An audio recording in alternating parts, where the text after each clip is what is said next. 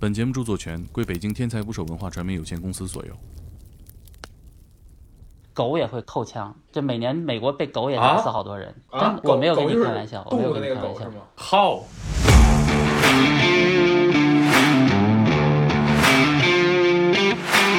等于说你给美国老百姓发枪证，我应该算是在北美步枪协会做手枪教练。这咱老百姓能拿步枪吗？能，炮不可以，枪随便啊。那美国现在枪击案这么多这么乱，是不是你们这些发证的人没把握好啊？难得其咎。美国没有一个枪法，平均每天一百多人死于枪下啊。他们经常都不奇怪了，叫血腥周末，一个周末十几个人被打死，一个周末三十几个人打死。警察击毙坏人大约是一千二百多人，坏。人击毙警察大概是四百多人，警察的胜率也就只有百分之七十五。去年增加了很多华人来学枪，嗯，呃，很多人其实都是女性，听起来有一点像那个叶问在美国教拳哈。我们这儿也有教功夫的，就那个吴京的班同学，这还有武校的，是的，七步之内拳快，七步之外枪快，是吧？没错，他们有就是内裤枪套，大胖子就好办。对呀，往肉里一夹。你说太对了，他的胸肌底下可以藏手枪，然后他那肚子底下掀开了以后。有一把 M 十六步枪，哎我操！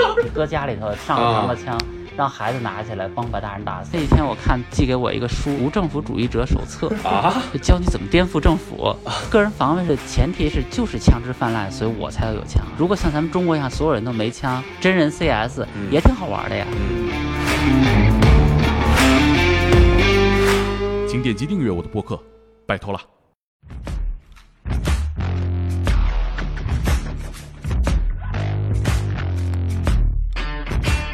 打捞最带劲的职业故事，这里是天才职业，我是猛哥，我是克林，这是第一百零一期了。嗯，这一期的嘉宾 YC 是我们的听众，对，也是我们远方的朋友，很远，很远，非常远，地球那一边，但是在新闻上很近，老能看到。哎，对，他在美国呀，呃，从事的是手枪教练的工作。啊，发证，发证，等于说是在国内在驾校当教练啊，发驾照啊，你过了他的考试，经过他的培训，才能持枪，嗯。所以美国这么多的枪击案是吧？啊，他这是 YC 老师是吧？这是怎么回事呢？其实我我觉得，呃，在我们这一期聊完的时候，有最让我印象深刻的一点，就是在美国，狗都能用枪杀人，还没没有任何歧视啊，没有任何的弦外之音啊。对对对，确实是因为枪支过于泛滥，在平时保管的过程当中，就出现了狗扣动了扳机，打到了人的身上这样的骇人听闻的事件啊。总之，在这个。枪支泛滥的国度，嗯，给持枪的老百姓发枪证，嗯，并且呢，他们现在呢，在当地组织当地的华人，在华人社区组织大家学习一些枪支知识，还学武，还学武是吧？左手拿枪，右手咏春，叶问有枪，对，保护好自己啊。那让我们一起去前方，一起去地球的另一端啊，在这个枪支泛滥的国度啊，让 YC 带我们上街上转一转，去街上转转转。尤其还有一个非常有意思的数据啊，就是警和匪在街上持枪对峙时候的胜率。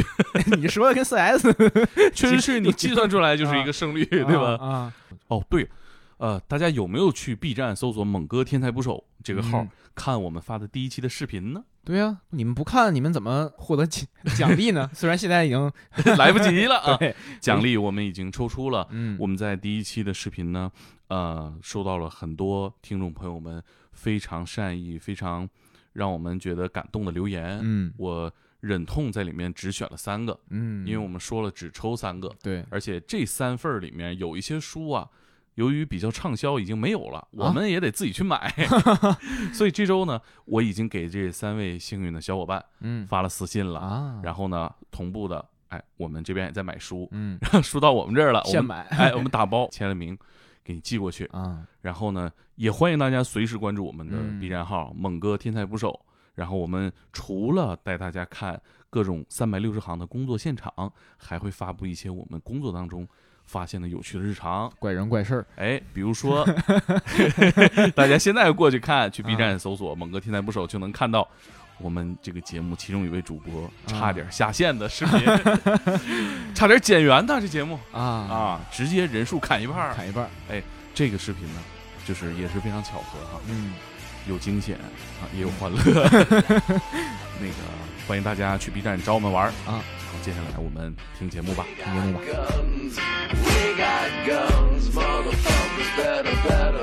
你那现在是晚上十点？晚上十点钟，对。哎，YC 啊，你到美国多久了？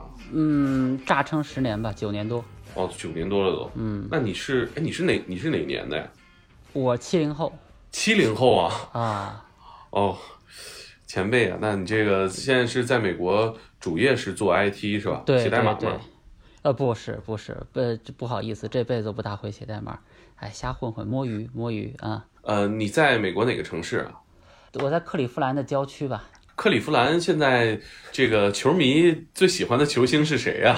这就就完蛋了嘛。那个我还认识一个咱国内的体育记者，以前就专门为追詹姆斯就常住在这儿，结果詹姆斯转了啊。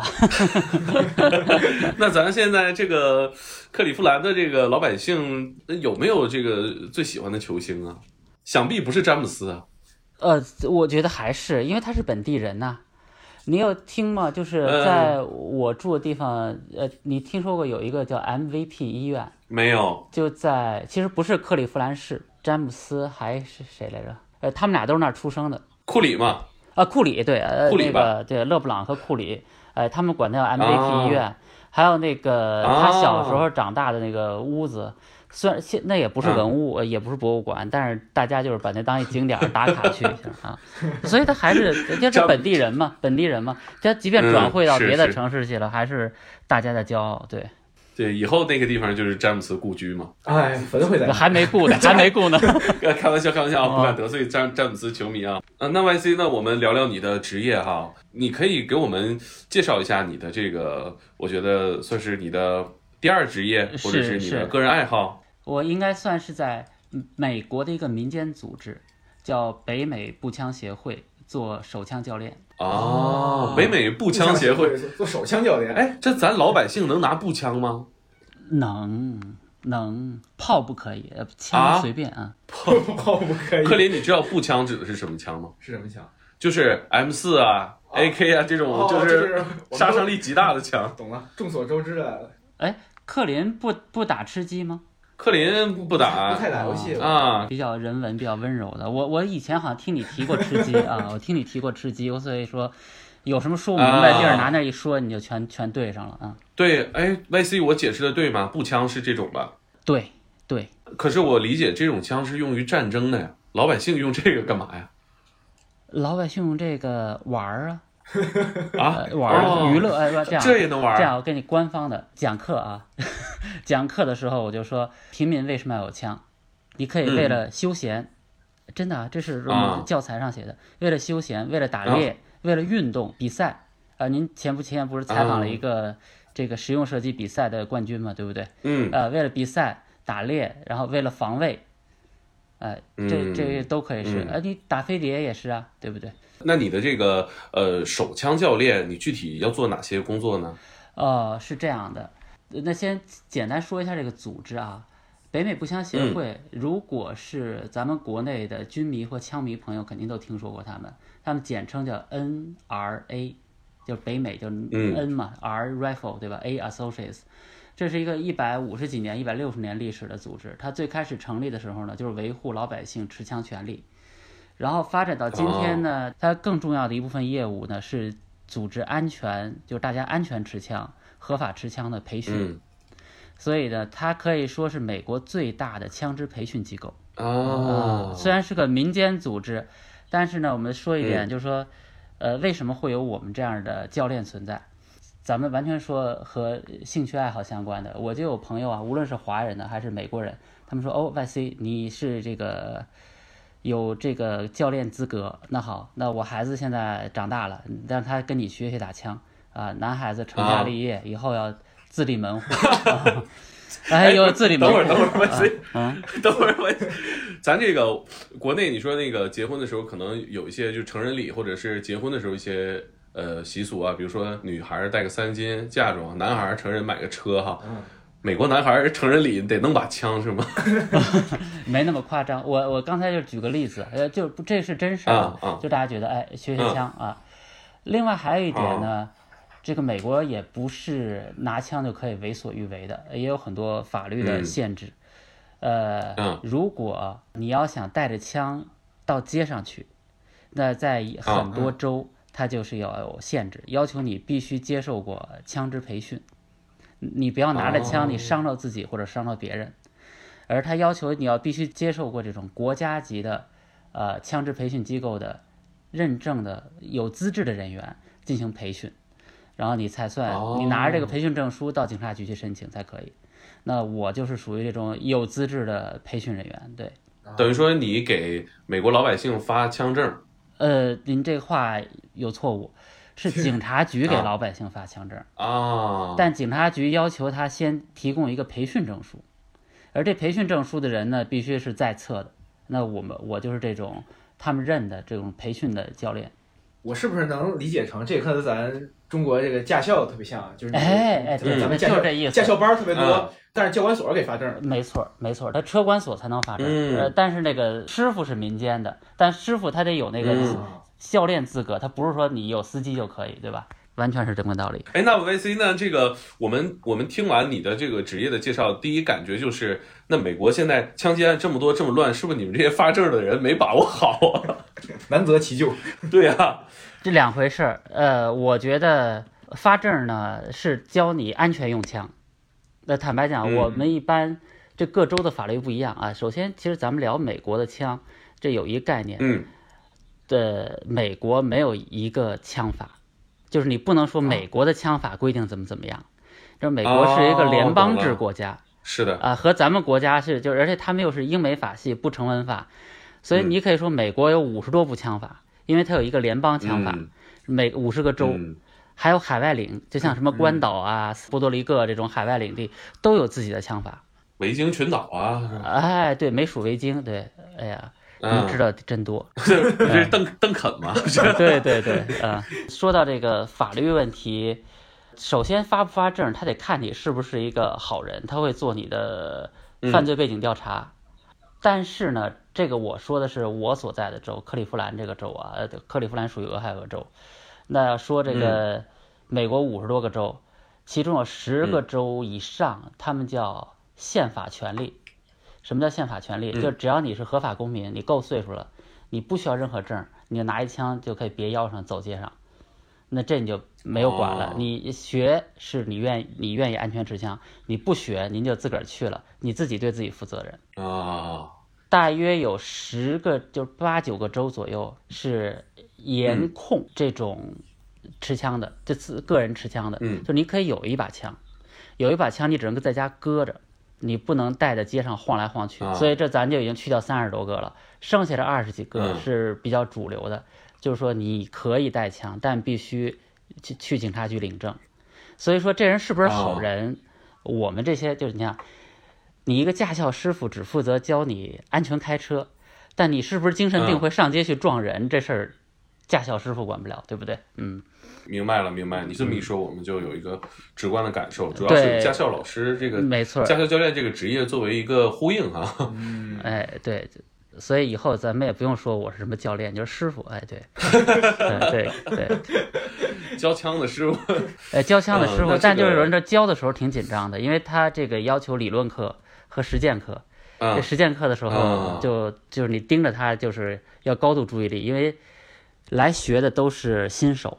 呃，什么事都做得出来，对，嗯啊，那你盯着他注意什么呢？就是他有什么异常的举动，你先把他先把他给崩了。那倒不是崩了，就其实也不是说他是坏人，新手会有很多危险操作。嗯啊，比如说呢？那比如说对着自己，呃，他枪口一般不会对着自己，他把会把枪口对着我。哎哎，你举个例子啊，呃，这你想手枪哈，你手里拿着一把手枪，然后你往前一搂，他不响，嗯。然后你是新就是从来没打过真枪的人，然后很紧张说：“哎，教练，这怎么回事？”扭头他就拐拐过来了。你想想那个，嗯啊，那葛优那电影，说人家说的这个笑话，人家说：“哎呦，葛优是你啊！”一转过来，那发生什么情况？尿就滋尿就滋他裤子上了。对呀，这拿一枪口一转过来，第一个对的就是我，对吧？那你一般这种防护动作是什么样的？我主要是跟他们苦口婆心的讲，对。就是之前就是说，我就把这场景告诉他，你有什么事儿，你把枪口对向安全方向，你告诉我，我就会来给你解决。就是一般我会给他们有，就是靶场上会有一桌子，你把这枪口对着靶的方向放到桌子上，对。有事儿先把枪放下再说。呃，你对有话，咱咱们好好说。你把枪先放下，有话好说。对哦，那你有没有印象深刻的就是说，有没有遇到过这种情况？确实是他也紧张也忘了，把枪口冲着你。哎，教练，你看我这枪口怎么回事？呃，太多了，就不是枪口，就是这个不对啊，这个什么？哎，他们不响了啊，什么这样？那怎么办？那这个时候他只要没抠就还行吧。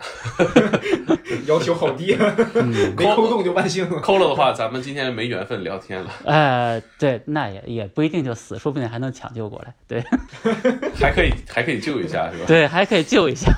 到底现在美国是什么情况呢？因为我们在国内几乎可以每周都看到不同地方发生的。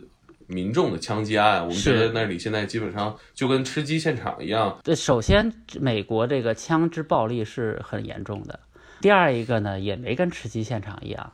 我来美国，刚才说了不到十年哈，我真正听过的枪响，只有在靶场和打猎的地方，我还真没有听过枪战的枪响。那那个詹姆斯转会热火的时候，呃，我要说这个并不证明，就是说美国这个枪击案少。给你一个这个感性认识啊，平均每天一百多人死于枪下啊，整个美国是，呃，二零二零年的官方数据还没出来，因为我这个除了做这个讲课，呃，我之前跟你联系说，我和另外几个一个也是这个我们教枪的教练。成立一个叫非营利组织，就面向华人普及这些枪械知识嘛，就是说 不要太多误会。对我们现在就说，对啊，别人都有，就我们没有，你就受欺负啊，对不对？嗯。呃，就我们就说我不是强迫你，或者说推广你有，但我告诉你，它既不邪恶也不正义，那它是一个工具，在好人手里，它就是有点好用。在坏人手里有点好坏用，那所以我们有时候会经常做一些公益课啊，就面对这个华人，甚至是其他的亚洲人社区，那时候讲英文那时候。呃，我有一些数据，我经常看，呃，给你个数字啊。为什么我说每天一百多个呢？二零一九年的数据是三万九千多人。你看一年三百六十五天，可不是每天一百多个吗？嗯，那可是二零二零年的数据应该会有一个 飙升吧？它二零二零年没有出官方的数据，但是你知道这些数据啊。呃，我你的官方是美国的 CDC 发发布，就是疾控中心发布，它要统计美国死亡人口的死因。OK，呃，二零二零年的官方数据没有出来，但有很多民间数据，我也不知道可信不可信，因为你知道美国社会很撕裂，这个新闻呢，所有的研究都是有人资助的，这个支持枪的人资助的人，他一定会说枪好。就说枪制止了多少次犯罪，反对枪的人他得跟你说这个枪不好，它造成多少人死亡，太通透了。呃，咱们二零一九年，呃，这二零一九年三万九，对不对？呃，我看到的现在数据，二零二零年是四万三，呃，但这个数据还没有得到官方认可，这是一个民间的网站，明白？啊，是一个反枪的组织发的，嗯。哎，那你跟我们讲讲你这个在呃。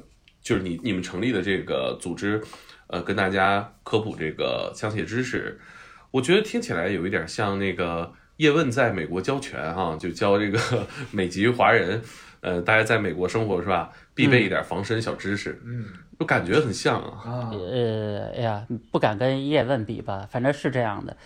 我个人觉得，这是我完全个人看法，我是觉得确实你要从治安上讲。就我也不能代表说我中国，我是三十好几才离开的中国，但我一直生活在大城市。我觉得咱们中国的现在所谓的一线和新一线城市，那绝对秒杀美国绝大部分地方。就安全程度上，对安全程度上绝对是这。这个我我也有感知。是，就刚才那个数字呢，我就给大家再补充一下。刚才不是说一天死一百多个人吗？呃，但你也不要觉得一千有一百多个人被坏人杀死，这个三万九千人。呃，或者说这四万三千人，二零二零年啊，呃，其中有百分之六十是自杀，哦，剩下是他杀，还有一种除了他杀以外，还有这个叫不留神，就是粗鲁，就是不小心，你搁家里头上了膛了枪，让孩子拿起来，帮把大人打死，这种新闻咱们也看过，对不对？走火了，走火了，对，这其实就没有枪自己走火的，都是有人不小心扣了。嗯，呃，这是还有的，还有不少新闻，就是你知道，狗也会扣枪，就每年美国被狗也打死好多人，啊，真呃，太意外了，我没有跟你开玩笑，我没有跟你开玩笑。我知道，但是 how？呃，那个他怎么做到？呃，爪子可以抠啊。哦，那，哦，这新闻大概是什么样的？我就是难以想是是，就是就是某某某地发生枪击案，一男子在家被呃这个这个被击中，医治无效，然后经调查是他们家狗呃打了他那个枪。哎呦，这什么品种啊？这不是一一一个案子，所以你不用问我什么品种，它不是一个案子，就是 这被狗打死是一件很少发生，但也不是一件两件的事情。嗯，对。天哪！这说回来，我觉得还是说明那个人粗鲁。就我们这教人枪，就是你不能把枪没事上了膛，放在一个你没法看到的地方，就你自己不能照顾他的地方。就是如果我的枪上膛，它一定就在我一米之内。就在我视线范围之内，它又不在我视线范围之内，比如它别在我腰上也可以。如果它又不在我腰上，又不是我视线范围之内，它就不应该是一个一抠就能响的枪，应该枪弹分离，对不对？你至少或者不上膛这样的事情。我想起来那个呃有一个视频，就是呃过年的时候主人放鞭炮扔出去了，然后狗叼着回来，我见过。对对。就捡出扔出去，扔出去还没炸，然后狗说：“哎呦，你给我扔一东西，我给你叼回来。”对 呀，叼回来。对，我真的是没想到说这个啊，狗可以呃扣住枪哈，就跟小孩一样的。对，其实让我感知到的是，确实枪很多，然后老百姓使用枪的频次很高，他经常会使用这个工具，所以才会有这种失误发生。而且像刚刚 Y C 老师说，是有自杀情况嘛？嗯，就是有时你能看新闻看到有一些。美国的稍微底层一点的人，他们他们可能自己没有枪，但他们想自杀时，他们会故意去袭警。哦，这事儿不太好谈吧？嗯，但我我觉得总的来说，就虽然我刚才我说了，这个北美步枪协会是一个美国最大的拥枪组织啊，就是支持枪的。嗯啊，那我作为这个会呃协会的会员，但我确实觉得他们他们有一个口号，就是说枪不杀人，人杀人。这是里根时期呃说的一个话，哎，对里根说的话，但我觉得其实不是这样的。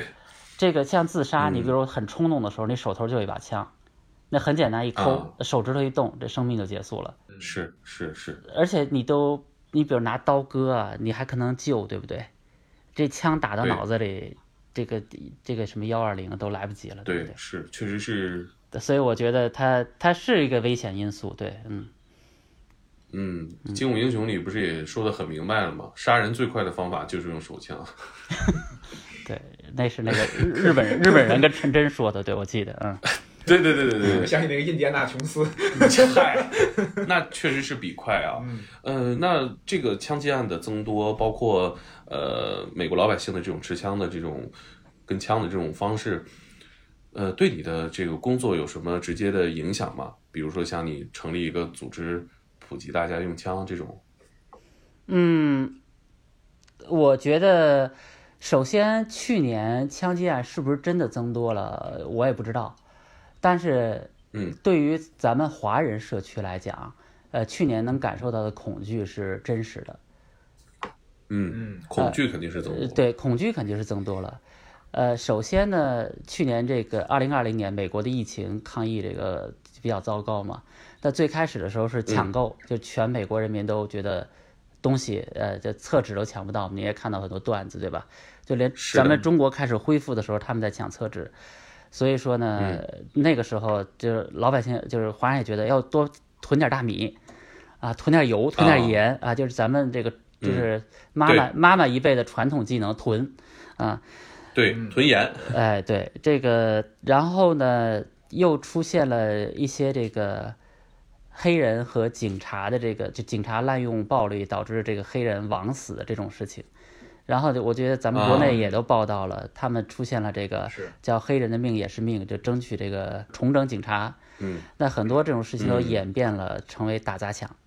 这华人群体在美国的，除了这些留学生留下来啊，这个工作以外的人，但也有很多，比如说开餐馆的、开按摩店的。嗯。那他们就是打砸抢的受害者呀。前不久不是刚有一个案子嘛，对吧？亚特兰大按摩店枪击案，嗯，所以这是一方面。然后后来这个特朗普甩锅，又说全是中国造成的问题。这个甚至他这个就不是说政府层面的，他说到是中国人，那他们说到中国留学生都是间谍，这都是原话哈。然后管这个新冠病毒叫什么中国病毒，叫功夫病毒。到功夫这个层面就已经明显不是政府之间的问题了，他就要面对华人这个种族。那所以说，那这华人就是不是真的有很多人为这个事儿仇视华人？我们暂且不提。那我对于被说的这个主体，我们自己就很害怕。所以很多华人其实总的来说，我们居住在美国，秉承的传统还是中国人的传统，就是安安静静的、本本分分的在家里种点菜，养养孩子，这郊游一下。但去年就很多觉得我们这些人就是玩枪的人，疯疯癫癫的人都开始来咨询买枪啊、学枪啊、考这个隐蔽持枪证啊等等这些。其实本来是我们去接触这个其他华人，然后去年的情况就变成了很多就陌生的朋这个华人都来找我们，啊，就是所以我们开了很多这种免费的课，就给大家普及一下常识。就你说那个叶问哈，我觉得。我们这儿也有教功夫的呀，北京武术学院的，说是那个吴京的同学，同班同学，他在教功夫。我说，我说咱，我说咱们时尚时尚还武校的，是的。然后就这 就是我说这个，嗯，我说那咱们合办一下，吧这个啊，就是这个 要要动手的有动手的，要动家伙有动家伙的，对，嗯。Y C，你这真是七步之内拳快，七步之外枪快，是吧？没错。叶问有枪，叶问有枪。叶问有枪，这个，呃，确实听起来挺挺有安全感的。哦，我我还是真的是听你说这些，感知到你们的这个生活状态。就是你有没有数字上有一个更直观的感觉？就是说，大家华人对呃枪的好奇程度和对呃自保的这个呃这个话题的关心。这么说吧，数字上我很难说。那可以说。去年来参加我们培训，就是不是公益培训啊，付费的这种培训的人，比往年应该说，就在我这教的应该是多了两倍，就乘以三，应该这么说，多了两倍，乘以三，应该是这样。嗯，哎啊，嗯，哦，你太严谨了，我很难见到有人说多了几倍乘以几这事说明白了。哎，没有没有，您客气了。嗯，电脑不是电脑工程师嘛，这数字就得说清楚。嗯，哎，但是你看这个情况。我我我我听到这个数据的时候，其实我我有点紧张，因为我我脑里第一反应想到是九二年洛杉矶那场枪战嘛，就是韩国人和黑人，也是也是黑人当时被警察过度执法之后，然后在韩国街打砸抢，然后韩国人对抢劫他们的暴徒干起来了。我我我我就想到这件事儿，我当时其实就觉得这种情况不会激化矛盾吗？嗯，还是说他到底会制止矛盾呢？就是这个事儿，我觉得会制止矛盾。我觉得会制止矛盾。我我们有一个共识，无论是华人还是白人，呃，就是说，包括警察啊，就是我我也有认识这个现役的警察朋友，在美国的，他们嗯，一个原则就是罪犯是懦夫，他们叫 criminal is a coward，罪犯是懦夫。为什么呢？你看啊，首先不像枪战片、动作片一样。就不会有一个人出几十万、几百万来刺杀我，对不对？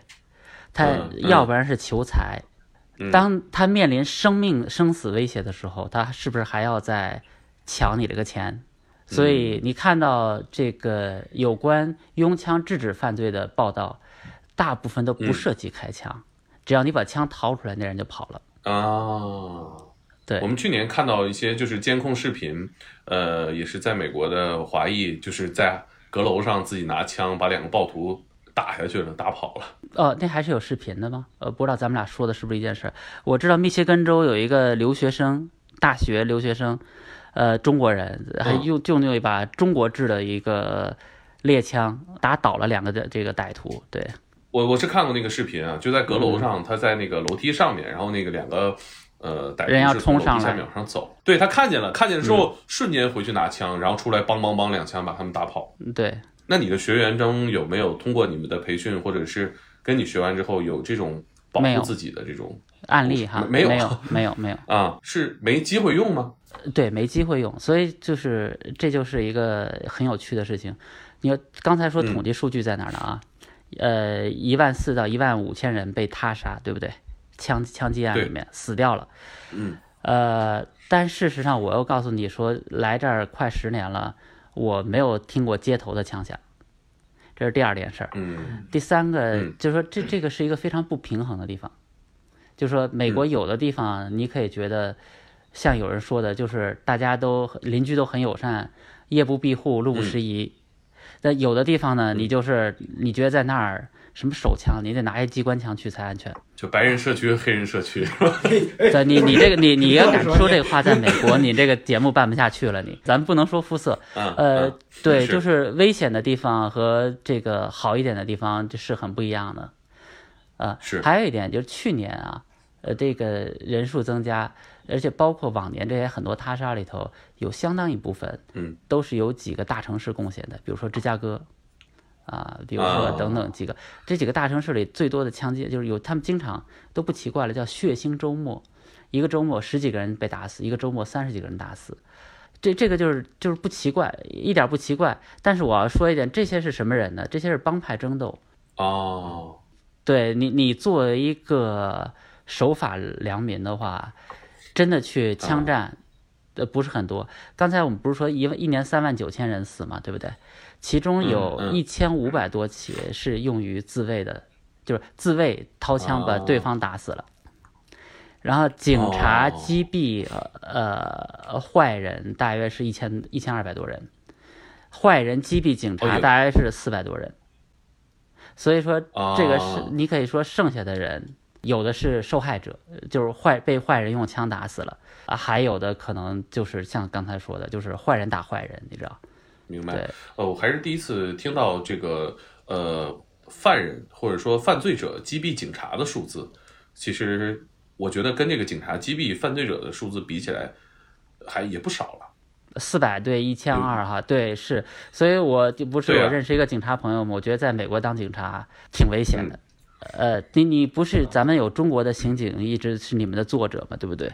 他就说这个刑警是安全的，治安警察是危险的。因为派出所就是出警，突然有人拿菜刀剁你。你想在美国就嗯派出所出警，突然有人就拿枪崩你，就是这么一个情况。其实你想想，那等于说警察的胜率也就只有百分之七十五。呃，是对，嗯，你这个同样的数字说在中国，在北京，我们就估计的话，怎么着 得得接近百分之百，就是很难有这种。你想象说警察的胜率只有百分之七十五，其实这已经很低了。所以说，枪支这个民间拥有这辆大量的枪支，就是警察和老百姓的敌意和误解就就敌意吧，不能叫误解，敌意就更深。警察就得假设你们都是拿枪的，准备崩我的，对，这就形成了一个互相的猜疑啊。猜疑链。嗯，就咱们，比如嗯。我觉得啊，这这里是有种族因素的。你比如他一般看咱们这样的呃华人哈，呃，他就觉得，嗯然后你比如我通常带着孩子，他觉得你不会崩我的。啊啊，那你比如你一个单像像你啊，大猛，呃，这个高大嗯。啊，一听口音，这个在属于、来自爱犯高犯罪率的集团，警察就很紧张。呃然后这个，啊，然后你看警察，你也很紧张，你知道这个警察就对对对你们这个族群就不友好，你就怕他一不小心就崩了你。呃这事儿就是这个双方都对、就敌意越来越深，你知道，你也怕他崩了你，然后你遵从他的指令的时候，就可能犹犹豫豫、支支吾吾，然后他越看你支支吾吾、犹犹豫豫，他越越紧张。双方都盯着对方的手有没有往兜里伸，是吧？那对，我觉得在在这个层面上，我们可能比就非洲裔的老百姓处境还好一点，在美国。嗯，那倒是，警察看到咱们会放松一点。哦，那我们聊一聊你的你与这项工作的故事吧。呃，就是你是怎么开始跟枪相关的工作呢？因为你刚刚提到最开始去美国的时候还是个游客的状态呢，这这几年之间就成了手枪教练了。这这也很好理解吧？就是就是男生嘛，这个我小时候就是军迷、枪迷，那就七零后，在我们那个年代就是玩具，哦，而且在有一段时，其实在国内你可以打到真枪嗯的，对吧？有有有一些射击场，好几个城市都有射击场。啊，是，那我那时候就对啊，我就花钱去打，然后咱北京也有甚至让公司给我，以后来有一段要开介绍信，我就让公司人事给我开介绍信，说我要去打枪，他就给我开，所以就是就是喜欢这个，对，这就可以说就是比较疯狂的，我就是等于啊，最后决定说要搬到移民去美国，这个这是因素之一，有各种考量。呃，因为我以前去出差就看到，就是我的当地同事哈，他们打猎呀、玩枪啊，哎呀，我觉得尤其是男人对机械，就你不一定是射击，你知道，就是分几部分，有的人射击，有的人喜欢攒枪，就自己买各种配件装起来。就对我来讲，只要拆装，然后你这种各种美丽的加工精美的机械又合在一起，咔嚓一声，它又 function 了啊，你你就觉得很享受啊。旁边放着音乐，然后自己一个人在地下室忙这个时候，你就觉得这是男人的一个自己的一个小确幸的时光，对。嗯，我完全可以想象，让我想起了天台上的阿祖，说阿祖收手吧，外面全是成龙，龙哥。他那个组枪的速度，你平时玩枪的时候也是这样，这样的娱乐方式？没有，没有，没有，我不是拼快了，不是拼快了啊啊，嗯，就不是那种面前只有一颗子弹，两个人谁快谁谁拿走啊？对，这太戏剧化了，对。啊，明白。呃，那喜欢枪到成为这个手枪教练，他有什么呃重要的节点或者是重要的这个呃环节吗？怎么才能成为教练呢？而且你拿枪要考资质，我觉得你教枪的资质应该更难拿吧？也还行，他其实主要是看你靠不靠谱。对哦，呃，还有是这样，你去学这个教练资质的时候，主要讲的是你怎么成为一个好的教练。怎么能够安全的组织个课堂？怎么把信息有效的传递出去？嗯，还是教学这个层面，或者是从教学这个层面。呃，就我这个他们这个手枪教练也有分几个级，最开始叫就是你开的课有不一样，你你有不同的级别，你可以开不同的课。有一个叫基础手枪啊，就 NRA Basic Pistol 基础手枪。然后再往上呢，就是说叫防御性射击，就是你要加入战术动作。呃，加入这各种就是真的在对抗的时候的心理建设，那叫它叫用手枪再加防御，就 home defense with pistol。然后再有就是你在接，这就简单一点，因为在家你是一个守的情况嘛，你有人进来你可以先布局好。你想你吃鸡，你守屋蹲屋，你们俩人蹲屋是一种感觉。那第三个等级呢，就是叫 personal defense on street，就你带着枪走在街上。呃，有人突然来过来，或者你在停车场，有三个人从不同角度过来，嗯，然后他们离你七八米的时候就问你说：“哎，我问问你那个路在怎么走？”嗯，那你要让他们三个都过来把你围在那儿了，你就被动了。但你现在掏出枪来，你又不是警察，你又违法啊，这种形式怎么办？那这这又涉及法律，又涉及这个战术动作，还有一些相应的流程，哎，相应的流程，你看到什么情况，你应该怎么做？那这个这个情况到底该怎么办呢？这刚才我说那情况哈，呃，对，首先呢，这个培训是这样的，呃，你首先要保持对环境的感知能力。比如说，如果你在街上走，你戴着耳机听音乐，或者你一在跟人发微信，你就缺乏对环境的感知感知能力。你走在街上，你注意周围行行走的人，啊，注意周围的车有没有异常。这些就对环境有感知能力，否则的话，刚才我说这种情况，有人在七八米内对你走过来，你是无法感觉到的。这是第一部分。啊，你你首先得感知到，要，不感知到的话，你拿着枪已经可能你被三个人堵在墙角了，你枪都拔不出来，他们可以打你了。是。第二部分，像这种情况下，你就呃，比如我在停车场，我就首先退在我靠在我的车上，我就他们要问我话，对吗？隔着我，他他想降低我的警惕性，我就拿手先先让他停下来。我就比如说用英文说，哎，说先生，你停下来，你有什么话在那儿说，嗯，他不停对吗？然后这时候我就把枪带说，说你吓到我了，请你立马上停下来。但我这个枪拿出来呢，我不指着他，指着地面。这个如果有周围有摄像头或者未来上法庭，这都是证据。我没有威胁你，否则你要上来把枪掏出来了，对方也有枪，他打死你还合法。他说这个人先，我就要问他路，他掏他掏枪了，所以我就打他了。呃，如果那个人只是想抢劫我。不是来杀我的，那他觉得哦，这事儿麻烦了，他会说哦，bro，easy easy，I just ask。那就是这只是问你一个 direction，这这就算了，对吧？嗯，机会成本太高了。对，机会成本就是这样的，就是场景化。比如在家怎么办，在街上怎么办？你开着车在红绿灯停下来，有人过来问你，这个有人把你拿下来，拿着枪顶着你说你下车，我下不下车？哦，对呀，下不下车？具体情况具体分析，看你怎么想了，还有你在什么地方。嗯嗯嗯，对你在你比如说在那种危险，你在那种特危险的街区，或者你在什么绝命毒师老白那种沙漠里，让你下车，你基本上跟死也差不多了，对不对？那就是处刑嘛。那比如说，呃，像你们也培训，说我持枪上街的一些须知，我我挺想知道，在规范的操作里面，拿枪上街这枪放哪儿啊？我看有很多老黑他直接一撩衣服，那枪就在腰带上别着，当然也有可能说放在口袋里或者放在呃这个枪套里的。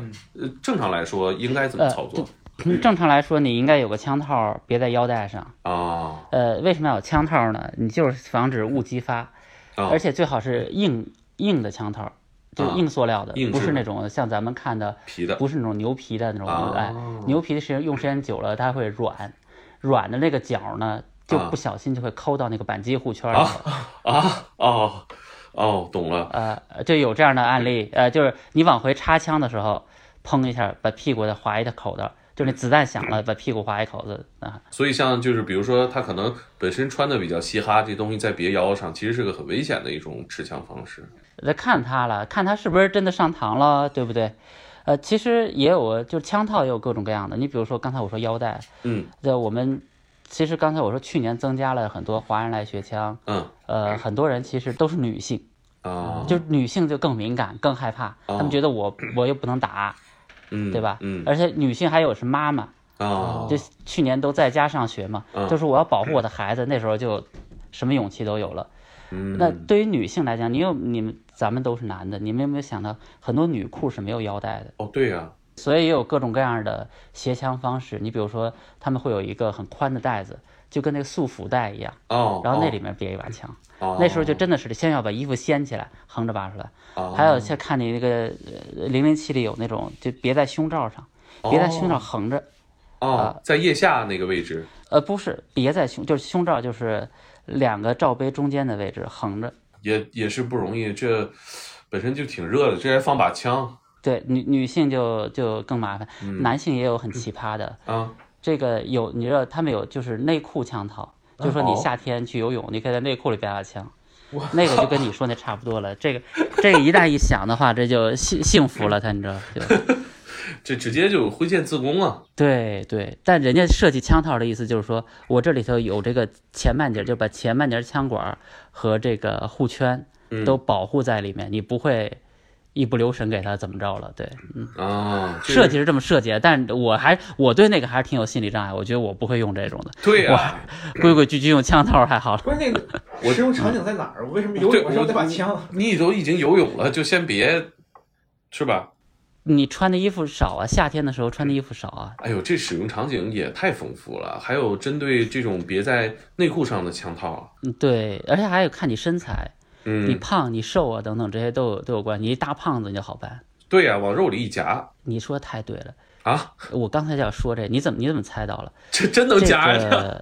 我我我不是说我跟你我认识一个华人的警察朋友嘛，他们被受训的时候讲过，说人身上有多少地可以藏枪，因为他们劫拦了人，就如果这人真是危险，他们叫搜身嘛。嗯。他们就是有，他们说看了一个影片，就是一个你知道，就是美国那种超级大胖子，就是。四五百斤那种，嗯，就是就是孙越都不算什么那种，你知道吗？就是他这个肚子是耷拉下来的，对，一层一层的。然后他的胸肌也是耷拉下来，男的啊，嗯，那不叫胸肌了，肥肉，嗯，他的胸肌底下可以藏手枪，然后他那肚子底下掀开，对，你说一层一层的，嗯，掀开了以后有一把 M 十六步枪，哎呦我操，我操，啊，我的天哪！这他这这能藏得进去啊？哎，这都能藏进去。你你你玩吃鸡，你知道 M 十六 A 四那种，就是那种咔人别在肚子里了，别在肚子肉里了，半个人高啊？不是，他不是竖着，他横着呀。对，因为他大胖子本来就宽嘛，啊，他横着就就压在肉底下了。对，嗯。关键没掉出来啊？那夹着呢？没掉出来。人家那个人家肉，你克林。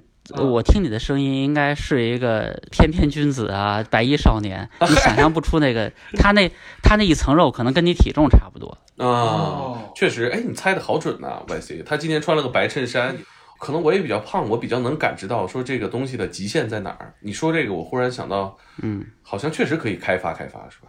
你你你有什么想法？不是不是，比如说咱们还是，我觉得就是作为储物空间，也可以装点别的嘛。那那他们警察是会，就是说分析身上有多少地方可以藏枪。那在你做教练的这个工作范围内，也要做这个研究吗？呃，我又不用搜身的，我们不是警察。嗯嗯啊，就是就是什么情况，就是用枪自卫这点也也是经常讲的。嗯，呃，理论上讲，我们是北美步枪协会的教练，应该讲的主要是枪，就是安全用枪，怎么把它打得准这些事情。但你因为我教的学员最后是要去警察局申请这个枪证，嗯，那所以呢要。也要讲到法律问题。那前面我们讲到每个州的法律不一样，所以我们这些教练们也有也要经常交流交流。就你在哪个州教啊，我在哪个州教啊？我们去看讲一些法律问题。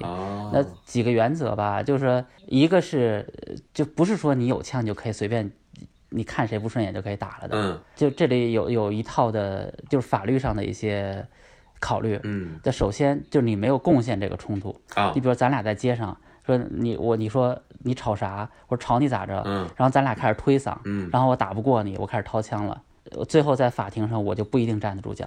哦，这对东北的听众注意啊，这个这个 美国东北部啊啊，对，就就啊，就这个不能激化，不能激化矛盾，不不能挑起，不能激化矛盾，哎，就甚至是你挑起矛盾，我退让，啊，你挑起矛盾，我退让，嗯。啊，然后你逼得我退无可退的情况下，嗯，我才拔枪。而且比如说你过来抢劫，你说把你钱包拿出来，嗯，这就是一个两说的问题。嗯，呃，我拿钱包，你会不会对伤害我的身体？我不知道。嗯，就说你用枪叫致命武力，嗯，你只能用于保护人身安全，而不能用于保护财产。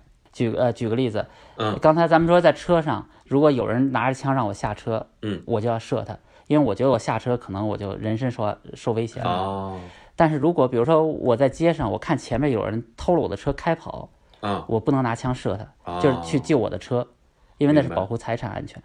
明白。然后再有一个，刚才我们说撤退，在有的州啊，还要要求你就即便那个人拿着刀拿着枪来威胁你了，你还要撤退，你先跑，你跑不掉了，你再自卫。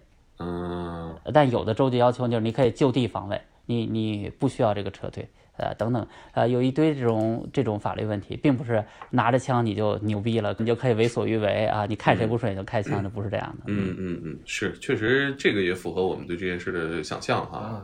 还是有人管的，对吧？嗯，是，呃，那在你这个玩枪的过程当中，有没有对你比较关键的这个影响比较大的这个人啊？你比如说你的同行，你的老师。还好吧，我觉得对我的一个启发就是我当年旅游来出差这边来的时候，我的同事他带我到他的这个乡下的第二住所啊，他们有一大块地野地呀，然后我们俩就在那儿抽着小烟儿，然后聊了天儿，嗯，然后那哥们儿是俄俄罗斯裔哦，但他不是俄罗斯人啊，他是他是波兰的俄罗斯裔，嚯，这个。然后呢，我们就玩着他的 AK，然后这个背景放着苏联音乐，我觉得 哎呀，这感觉太好了。嗯，哎，我觉得我我我也要这样。嗯，这个有点这个战斗民族的感觉啊，有点那个感觉，有点那感觉。其实那哥们儿水平不怎么地，也也是就我们公司同事嘛，搞软件，梦梦想有很多啊。然后但事实上这下手也就是普通人啊。呃，那你自己有没有枪？我当然有了。呃，我刚才跟您介绍，就是说很多到我来学的人都是小白嘛，他们就是准备跨入拥枪者的这个行列，但又不知道从何开始。那所以我当然要有枪，我大概有几把，几把，十把吧，十把，十把吧，对。你那都是什么枪呢？这十把各有各的特色。我我还不是很疯狂的，我有朋友比较疯狂的发烧友吧，嗯，三四十把是比较正常的一个数字。所以就说，永远不要抱怨女人买包。嗯，这个男人买起这个爱好品来也是没够的。你看两个包明明一样，然后人看你，不是说枪吗？枪都长一样，都是黑的、铁的，有长的有短的，你为什么要弄那么多把？那在我们眼里非常不一样。你比如说我两把左轮，一把呢只有两寸长，一把呢就跟那个终结者用的差不多，就是七寸七寸一尺长的枪管能打死牛那种。麦克雷啊，这两把左轮那。然后这个手枪呢，你有天天携带的，你要平衡，就是说要装子弹多，要尺寸要不能太大。那也有那种比较昂贵的打比赛的这种，呃，它要尺寸大一点，啊，等等这样的。呃，步枪有短的，有长的，还有还有那个霰弹枪，啊，对吧？就吃鸡里有这一套，咱们都得有一样嘛，对吧？我这还没还没用那什么 Vector 什么那种怪枪还没有呢，买不起啊。维克托啊啊，那个对维克托还没有，维克托射速很快啊，这个我有印象。对，呃，其实就是刚才你说到我有多少枪，嗯，这个。跟你们就分享一件事儿，我觉得这也挺有趣的，就是美国这些有枪的人啊，大家都知道，美国有很多人有枪，三亿多支枪。这个拥枪的人的光谱呢，也是咱们就说从比较温和到比较极端的。我觉得这也是很有趣的。你要说什么有趣的人，我觉得这是呃最有趣的一点。嗯，最温和的人啊，就是说，第一，对于美国人来讲，这是一文化。嗯，就供在那儿，大部分时间呢也不玩。是。呃，定期擦一擦，有那么一盒就几十发子弹，嗯，这是最最柔和的。然后再进一步呢，就是说我既然有枪，我就要有效的用它。嗯，他们会定期去靶场啊啊，至少每三个月去靶场打个一百发子弹左右，让自己说对枪有这个肌肉记忆有感觉。呃，第三种呢，就是天界点枪迷了，嗯啊，那就是说至少每个月要打一次。嗯，就是保持这个枪和手的感觉啊，是永远在那儿的。而且在家也要经常练枪。呃，大部分人打不准枪，不是瞄准瞄不好，嗯，是你扣扳机的动作不对。所以你不上子弹的情况下，可以空枪扣扳机。嗯啊，突然拔起来对这个目标，就已经是三点一线了。嗯，然后上来就扣。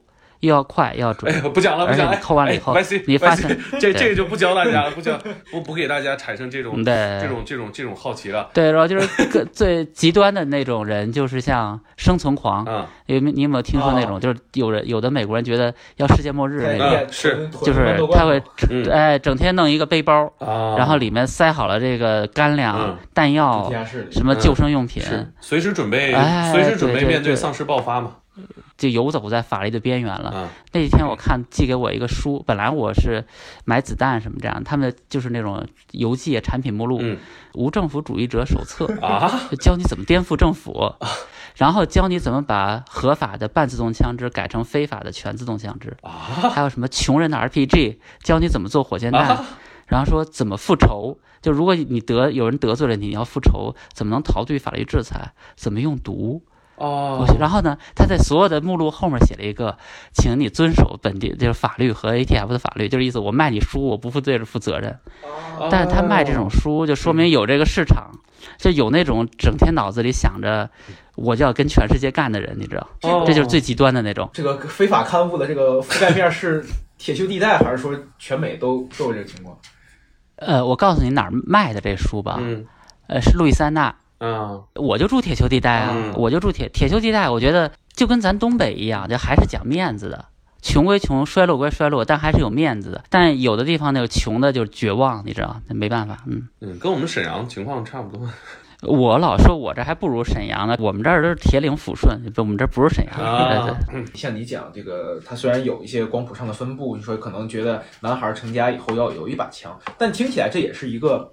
那个偏传统地带的地方，比如说你要说旧金山那块儿，呃，精英比较不会，那就不会。纽约，纽约这就肯定不会。嗯，我说的这种就是传统的老白人的那种。对，看国内有些那些文章写什么捍卫民主，我觉得这胡扯了。你一七几几年可以拿枪捍卫民主，今天 就派出所就把你剿灭了，对不对？你要说他是个人防卫，我觉得个人防卫是。的前提是就是枪支泛滥，所以我才要有枪啊。如果像咱们中国一样，所有人都没枪，真人 CS 也挺好玩的呀。但就是因为街上很多支枪，你不知道那个人好人坏人，所以我觉得这就变成了一个博弈，我必须有。第三点，确实就是他们是一个传统，嗯，呃，尤其是中西部地区啊，不是东西海岸，就像刚才克林说的，对新移民啊、大城市啊，但是传统的人他们觉得一个体面人就是自食其力。供养全家，然后我有枪能保护全家，这就是老美国人的那一套的价值观。然后从事这个教学活动呢，事实上是帮助我认识了很多朋友。那除了这些，有的人是只是为了自保，就是自我防卫哈。那我觉得就是用自己的知识能够分享给，尤其是咱们华人社区在这这么少数族裔，呃，我觉得这也是一件有意义的事情吧。但更多的是通过这个事情，我也认识了很多一起的，就是大男孩儿。我你看我给你发那视频。呃，其实不就是 cosplay 嘛，对吧？是，大家都穿上扮上，啊，就就就跟吃就把吃鸡的场景演一遍。对。但事实上，那里面的人有有警察，有退伍军人，大家对安全的很注意，但还是觉得就是玩一遍吧。你看那大那草地上爬，都这么大三四十岁的人了，对吧？你干吗？我不一定啊。这那真是泥呀，那真是泥呀，咣咣的一下就趴下去了。就我趴了，当时我后来就后悔，我觉得这。咱们早知道真往地上爬，我买点便宜的枪啊，这么贵的枪了，又是泥又是土的，嗯，不够擦的呢，回去就是呃心疼。嗯，我觉得跟你聊完了，补充了一些我对呃美国的用枪环境的一些知识盲区。对，关键是咱们知道的很多信息它是单向不全面的嘛，尤其比如说枪击案，它它肯定是发生它会报道出来，但是具体是什么样的，其实咱们也不清楚。而且枪击案的发生。这些我们接触到的肯定都是新闻，那这些新闻呢，在特定的这种呃历史阶段的可能出现的频率和筛选都有一些不够客观，所以跟你聊完之后，还让我感觉能大概了解一个美国老百姓使用枪的真实的场景和习惯。如果就是让我亮观点，就这是就是美国的社会很撕裂嘛，那很多问题都政治化了。是你要让我亮观点，我觉得第一就是要不然就是中国这样很好。嗯。就是大家绝对碰不到枪，是，人菜刀都就是就是你连那个气枪什么都碰不到。那这样，虽然你可以抱怨没地方，就是这些东西没得玩儿，但还有很多其他事情，生命多多好玩啊，对吧？对。要不然呢？我觉得就是美国这边啊，他们还是可以做些事情。嗯。呃，就是现在确实他们是管的还是挺松的，我觉得可以可以再严格一点。嗯，明白。你在公园带着孩子骑着小车，前面有一个男的背着一把步枪过去，然后很有礼貌的跟你点点头，说早上好，你什么心情？早上不是很好，为难。呃，这事儿是一件真事儿哦，这不是我本人经历的，但是我这个微信朋友圈里本地，他就说，就是疫情最爆发期间，大家都人人自危，他带着孩子说，室内都不能去了，我在室外走走嘛。美国这边地广人稀嘛，就看到另外也有一个，也是一个男的带着孩子，就背着一把长枪，买枪总是要查一查你是不是罪犯，你是不是精神病，然后你买二手枪是没有人查你的，嗯，你就是个罪犯。刚从监狱里跑出来，你去二手枪交易地方买，没有人查你任何信息。我觉得这个事儿挺过分的。如果不能像中国一样禁掉所有的枪，那他们应该尽量的保证枪不要落到坏人手里。嗯，尽量保证，你保证不了，但尽量。而且你们的相关的科普的工作以及呃公益的宣传，我觉得也挺有必要的。那时间的关系，今天就聊到这儿。好了好了，感谢你们。嗯，是啊，我其实我们还有挺多问题呢，就是挺感兴趣的。我们回头约着时间再聊聊。嗯，包括你的、你们、你们跟这个当地的华人，给大家教大家使用枪这些故事。